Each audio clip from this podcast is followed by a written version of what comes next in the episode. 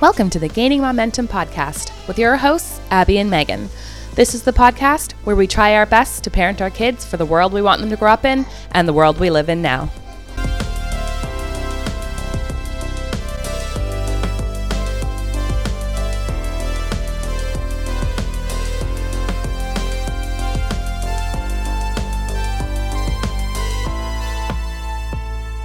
Welcome, welcome to a very special episode of Gaining Momentum. I know it's been a minute since we have connected with folks, but I'm super excited today to be coming to you with the, the amazing, incredible, beautiful new children's book, Mobo Saves the Day, by my illustrious co-host, Abby. Abby, hi, how are you? It's been I'm a minute. good. It's so nice to be back on a Zoom with you recording something. It's incredible. And we also have friend of the pod who did the incredible podcast art for Gaining Momentum, Catherine Katcha, who is actually the incredible illustrator of the book that we're here to talk about today. Hi, Catherine. Welcome. Hi, thanks for having me. I know both of you pretty well, um, so it felt like such an incredible opportunity to get to talk a little bit about this amazing project and to hear a little bit more about the book and the process and just really share with folks where where they can get it and about both of you here today. So thanks for taking the time.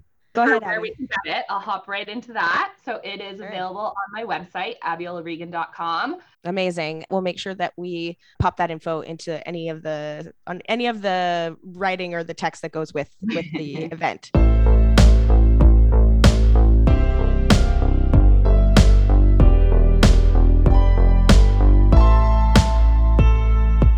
Would love just to get us started actually to hear the book and then we can follow up with uh, just a discussion around how this world came to be.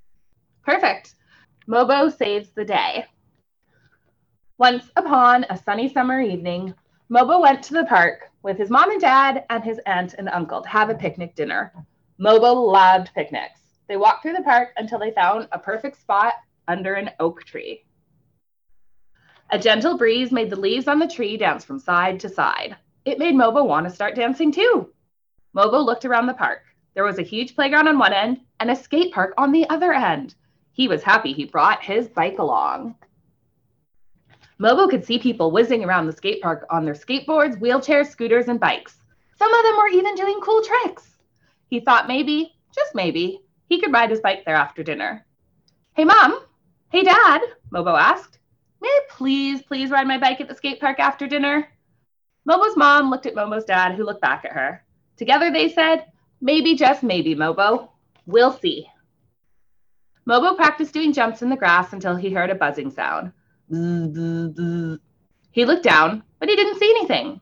Then he heard it again. He looked to the side, but he still didn't see anything. Then he heard it again. This time, Mobo looked up. He saw something big and papery above their heads in the dancing oak tree.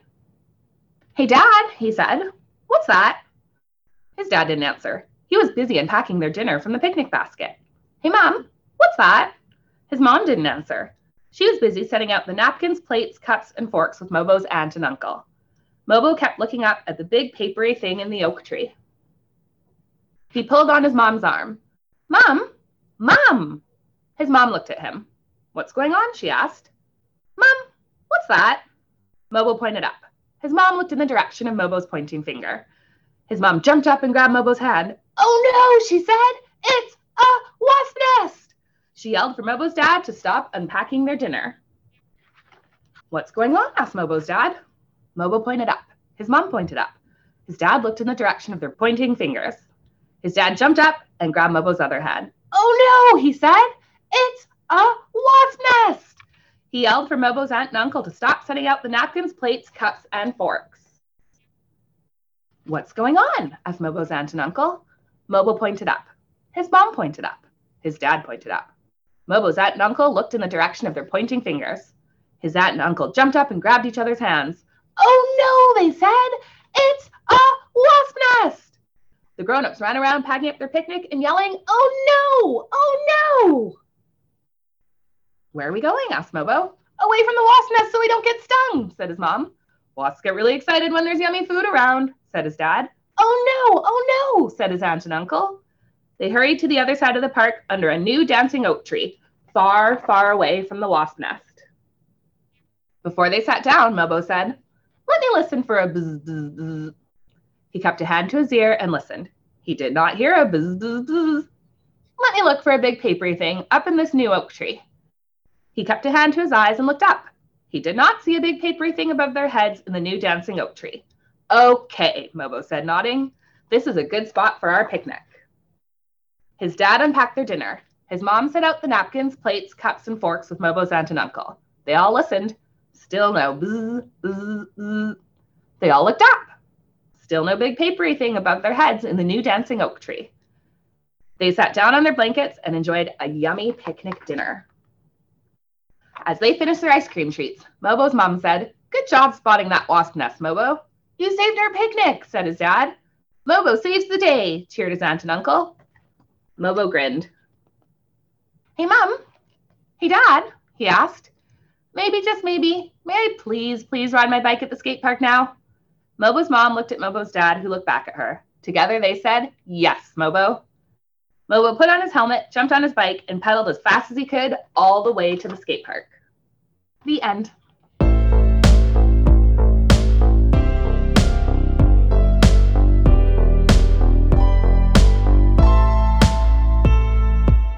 Thank you so much, Abby. I have the biggest grin from ear to ear because the whole story just like makes me feel all the feels. The page at the beginning when Mobo is um, first sort of like exploring the skate park with all the kids Oh, uh, doing their thing. Both of my kids, my my younger kid who's five and my older kid who's ten, were super drawn to that page. Like, um, not just the idea of like getting to go to the skate park and like how resonant that is for kids, but like the Mhm. all of the people in that page and how Yeah. um how much diversity there was and like how all kids were playing at the skate park. Uh, they actually both had something to say about that in a really beautiful way.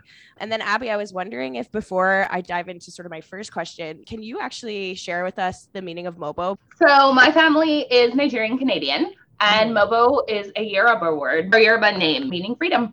beautiful. But i would love to hear a little bit about how you two came together. So how did this collaboration come to fruition? Whoever wants to start Um, I can start. Well, uh, you mentioned it earlier, Meg. Catherine did our gorgeous Gaining Momentum podcast logo, and I loved it, and you loved it. We it just filled us with so much joy the whole way through. And so when I was ready to create this children's book, um, you know, illustrations are a very, very, very important part of the children's book experience. And so I wanted it to be somebody who I thought I'd work well with and somebody who I could trust to shepherd the story into existence. And knowing that we were able to trust Catherine with helping us create the vision for the pod, I asked her and I was very fortunate. She said yes. that's great and what about you catherine when abby came to you with the idea like what drew you to the project Well, I've been toying with the idea of illustrating a kid's book for a, a few years, and um, I've started other books. started, yeah, playing around with ideas, and I just never took it to the next level. I never Mhm. made it happen, really. So I could tell Abby was totally committed to making Mhm. this um, actually happen. Mhm. So I thought that's kind of what I need. I need if if I have someone counting on me, then Yeah. I will I'll deliver, you know. So yeah yeah, I thought the story was adorable and just fun and sweet and summery and that there would be a lot of space to play with the visuals and make it, you know, pretty and all that. So yeah, I thought it was a good fit and uh, having Abby to kind of push it over the finish line because sometimes I get stuck at like the 80% mark of like a project a lot of times. And if it's just me working alone, I'll just like let it fizzle. So yeah, so this was super fun and I think it worked well. I think we worked well. yeah You know, I think I think that's a massive understatement in terms of how well it worked. so that actually kind of pushes me into my next ca- question, and maybe I'll start with you, Catherine. Did you Yeah. learn anything about your craft or your art or yourself with uh, doing a kids book? I've always found drawing faces really comes natural to me and easy and fun and you can put a lot of personality in it. But like drawing bodies is Mhm. just I don't know, it's just so difficult for me. So I think I've always kind of tried to do it, and then I just get so frustrated in the in the process mm-hmm. that I just kind of mm-hmm. like I can't do this. I can't do this. Um, but I just force myself to draw a lot of bad pictures. Mm-hmm. And I'm like, you know, I'm just gonna let that be bad and move along, and then keep working, and then I will come back to that with fresh eyes one day and make it make it work, kind of thing. So I think you just have to make a lot like you just have to be committed to creating a lot of whatever you want to get better and mm-hmm. and it will it's just so much practice you know Totally. Yeah. I think you said something so important there that I've heard from other creatives about like leaning into the imperfection of something that maybe you, you know, felt like is not your strength. Abby, what about you? Did you learn anything about your writing and like who you, oh you know, that part of your that part of your creative process through this so book? So much, so much. Yes, I have wanted to write a children's book. I don't even know for like essentially forever, mm-hmm. and like you know, I did in elementary school when you do like your creative writing stuff or whatever. So as a child, I wrote children's books. Well, some of them were like a little bit mature theme, but that's fine. We'll we'll blow past that. we'll come back to that. and so this time, when I started taking my writing career more seriously and was ready to level up, I was like, okay, it's time to do this. And the thing I think is tricky for me with something like a children's book is that there are so few words. And so I feel the pressure of every word needing to matter. And so I learned a lot about both being pre- more precious and less precious with my words. Mm-hmm. And so, like, one of the people who did a test reading for my book was like, okay, this feels a little long for a children's book. And first, I because I take it so personally, and I was like, what? I can't possibly lose a word from here. Are you kidding me? And then I get over myself, and then I chopped out another hundred words, and I was like, oh, I chopped out a hundred words, and the story's still there, and so I didn't need those hundred words. So I feel mm. like I learned a lot about figuring out what I could keep, what I could lose, what would actually affect the story to change, like what the core part of the story that I was telling, and how to just keep it fun and childlike. Mm-hmm, for sure. That's really interesting. I'm wondering, like, when you were writing and you're going through that process, because and every word's so important, and you're really like, you know, it's so deeply personal, like putting your work on the page like that. Who were you thinking about when you're writing that book? Like, who is Mobo Saves the Day for? It's for adults, I think like 50 to 75. Yeah. it's I was thinking more like young readers, like and young children, like three to seven, maybe eight. Yeah. And I'm thinking kind of in my mind, it's I wanted to write a book that you could read over and over without getting very irritated by like the 10th read through because yeah. I've had that experience where sometimes, you know, your child falls in love with the book and after like the third reading you're like I can't. I just I simply cannot do this again. So I tried to write a book that I was like if I can keep reading it as the person who wrote it and who like, you know, has a lot of baggage and history and work and stuff attached to it, then I was like maybe other people will enjoy it. So yeah, 3 to 8 kids younger kids have it read to them the kind of like six to eight spectrum the early readers i think it's a good book for them to be able to practice their reading and be the one who reads to their grown-ups. That's so interesting that you said that because my 10 year old actually was the first person to read this story to my five year old so uh, uh, it's really it's interesting to me that you said that because that's actually how it went down in my own household. Awesome. So why mobo and why this story at this time? Well it's based on a true story. uh, I during the pandemic, we met with friends for. Well, I have a five-year-old. I should say that. Um, so uh, we met with friends in the early pandemic days at a park for dinner, and we were like all set up for the picnic. And then my five-year-old was like, "Hey, what's that?" And then we were like, like it was a gigantic like like cartoon sized wasp nest that we had somehow escaped our attention. And so like that was basically the core of the story. And then from there, you know, I dramatized it and made it a little bit more fun, a little bit more playful, a little bit more colorful. Mm-hmm. But my child likes me to tell stories that we call a story without a book. Love and it. so, you know, I just like kind of make up things and make it up as we go. And then at the end, my kid was like, Oh, I like that story. And then I was telling it at to one of my friends who had been at the picnic with us. And she was like, Oh, that'd be a good kids book. And I was like, That would be a good kids book. I should write a kids book.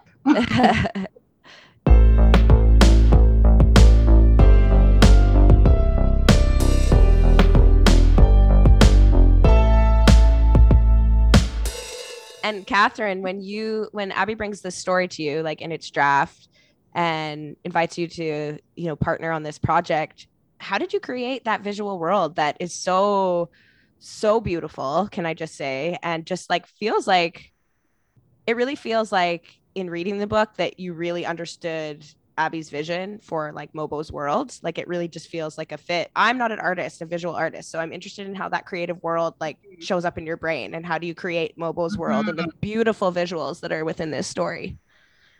I think um I think it's mainly just by playing at the beginning and then playing with like I do because I do a lot of lettering art and mm-hmm. I kind of weaved in some of the words into the illustrations. And I think I just play and then I find little nuggets of combinations of things that I like. And then I build on those. And then I go back to the story and then try to see where I can fit the things that feel good to me into mm-hmm. the story. And then of course I have to I have to add elements that that match the story. But also I really tried to not get too attached to the idea of like drawing a picture that matches the words but it. kind of drawing a picture that matches the feeling of the words, I guess. Yeah. Yeah, and I went back and I looked at books like with a different eye, you know? Yeah. And just and kind of just studied them like, okay, how how can I express something with like the fewest amount of lines kind of thing. I think kind of how Abby was talking about, you know, taking out words. What can I yeah. take out that's still because less is more a lot of the time. I yeah. Isn't that funny? Like going through your kids' children's books and then like with a totally different eye, because it's one a different thing looking at it as like, okay, like we're doing a bedtime story or whatever. And then yeah. looking at it being like, okay, we are putting our own spin on one and we are making one. And how do we make yeah. ours like fit the genre, but also be its own thing? Yeah. Yeah. Totally. Trees, like drawing trees, like how do yeah so many different ways to draw a tree and Catherine did such an incredible job. And I know I had mentioned that it's based on a true story, but Catherine has never met any of the people involved in the story. Her and I met for the first time on Zoom just before we started recording. And so like, it was really cool to see her bring these people to life who because in my mind like obviously i'm remembering the people who were there. And then like immediately i was able like once i saw catherine's images kind of let go of it being needing to be the people who were there and being mm-hmm. like oh like he's creating the people who are in the story. And it was so yeah. gorgeous and fun and exciting to see it develop. Yeah. Yeah i've never seen a picture of the the aunt and uncle. I just saw your partner now for the first time, but you know, the people that are loosely in the book. Yeah, I think this kid is also kind of a bit of my husband. that's kind of some somewhere in there. And then the the blue glasses. Um yeah. I just signature something, something distinct. I love that shade of blue too. Totally, totally. It's like Mobo's sig- like the high top and the glasses, and I would argue the helmet at the end are like such signature, like s- signature takeaways of the character and their and their aesthetic in like yeah. the best way. I would argue that the colors, like the color palette in the book, kind of is its own character too. Really interesting and like intentional choices. Was that something that you were being really intentional around?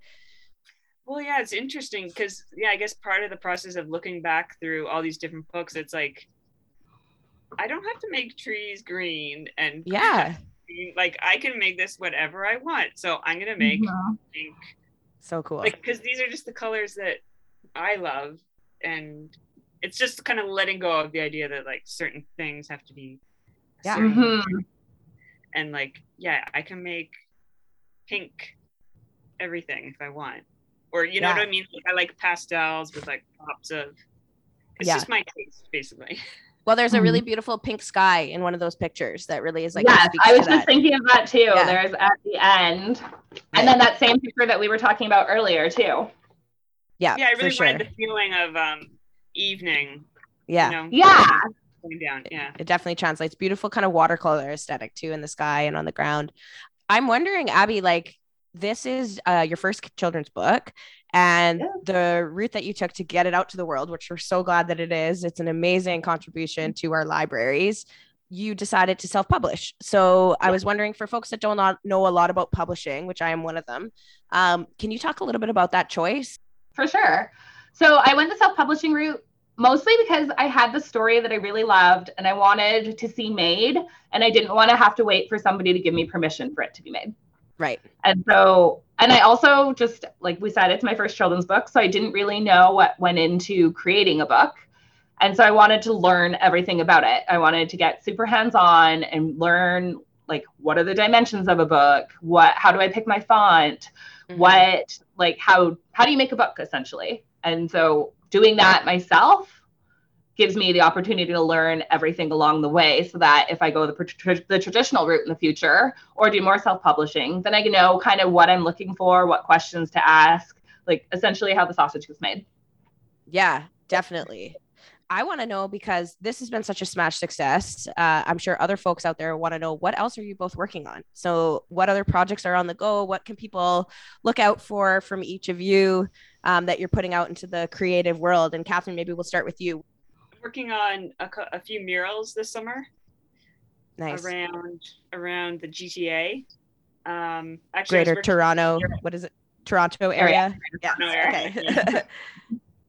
Actually i was working on a mural yesterday and uh, a lady drove by and then turned to turned the car around got out and she's like um uh have you ever thought of doing a children's book and i was like get out that's wild i was like actually i just read it. And she's like oh because i uh i've written published um however many like young adult readers. Wow. But she just had grandchildren children for the first time so she wrote a kids book and she's like i'm looking for an illustrator. No way. Right? so you just you never know right? Um yeah. so i sent her mobo when i got home and and then she sent me her story and who knows at this point that's amazing i love that's so cool yeah so that's exciting um I, yeah i'm really trying to develop my illustration push the illustration farther and i would love to do more books um, awesome. But other than that, I'm launching a new uh, family photography website. In oh, great! I'm at that 80% point, so I need a, yeah. an Abby in my life to push me. yeah, been sitting on it for months, so um, that's really focused on documentary style, documenting families. Really lovely. Oh, that sounds cool. Totally unposed, real life kind of. Yeah, stuff. love it. Yeah, like really candid. Like yeah. this is us doing what we do. I love that. Yeah in the life kind of thing. That's really yeah. cool. Because I always slip back into like family portraits, pose things, which yeah. is great and it has its own thing, but I'm gonna really go where I want to go, you know. Amazing. Yeah.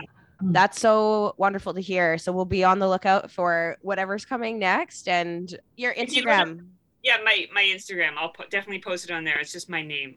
Okay, my great. last name on Instagram. Abby, what about mm. you? What else is next? What's coming? And is there any chance that there's more Mobo on the way? Just throwing it out there. It was pretty great. That's book. so funny. Like in writing Mobo, I it never occurred to me, but like several people have been like, "So what's what's the next one in the series?" And I was yeah, like, "Oh, totally." I mean, there isn't one, but I guess there could be. yeah, it's got a series feel. I'm just saying, like all the things that Mobo could explore and the ways that Mobo could like make the world great, I think are plentiful. Nice. Yeah. yeah but mostly I am working, I'm always writing poetry. That's predominantly um, what I write, what I publish. But um, I'm also, this fall, I'm going to get back into this novel that I started a couple of years Yay. ago. I have like a draft that's just been like, I mean, I'm going to say sitting in a drawer, but like I never printed out. So it's been like sitting on a hard drive for the last few years. And so I really want to get back into it, make the push to like get it out. But I'm also toying with the idea of maybe writing a screenplay. Whoa, that's amazing. Yeah, you so should fully do that. Going where the ideas take me and see yeah. what happens. What I love about both of you is that you have your hands in so many different mediums. Like you're definitely both like very multi- multifaceted in your creative mm-hmm. capacity and your um, your creative output. So we will all be looking out for all those incredible incredible things that you're working on. And now you've said them out loud. So for that 80% problem that any of us might have, we'll be uh, we'll be asking and we'll be looking out for for whatever comes next. So one more time before we uh, say goodbye today, I just want to make sure folks know where to get the book, and it's available as a hard copy and also as an ebook, I believe, um, on yes, your website, Abby. Yes, it's abiolaregan.com. So A B I O L A R E G A N.com there in the shop section and you can get yeah like megan said you can get it in soft cover so you can get your hands on it, or ebook version, which looks good on an e-reader, also looks good on a phone, looks good on a computer screen. So yep. yeah. Or both for all of your reading needs over the summer. if you're anywhere where it's better to have it on a screen, I know I was glad to have both. So uh, would encourage that as well. It's been such a pleasure speaking with you both today. I know you both personally, but this was a really cool opportunity for me to understand you both more from your like creative perspective and your craft and the way that you think about the work you do um, and it was a real real treat to get to be able to be a part of that conversation with you both so lots of love and thanks so much for being with me today thanks for taking the time meg. We know summer gets wild and crazy pretty fast so thanks for getting us together so that we can meet and facilitating an amazing conversation. Yeah it was yeah, my thank pleasure. you both so much for having me. We acknowledge that Gaining Momentum is recorded, produced, and edited on the unceded territory of the Syilx Okanagan people and the traditional lands of the Anishinaabe, Inina, Oji Cree, Dene, and Dakota peoples, and on the homeland of the Métis Nation. Gaining Momentum. Created and hosted by Megan and Abby. With artwork by Catherine Captain. With music by Evan Dysart. Please check our show notes with each episode for more information on Catherine and Evan, plus how you can stay in touch with us through email, Instagram, and Facebook. We look forward to hearing from you.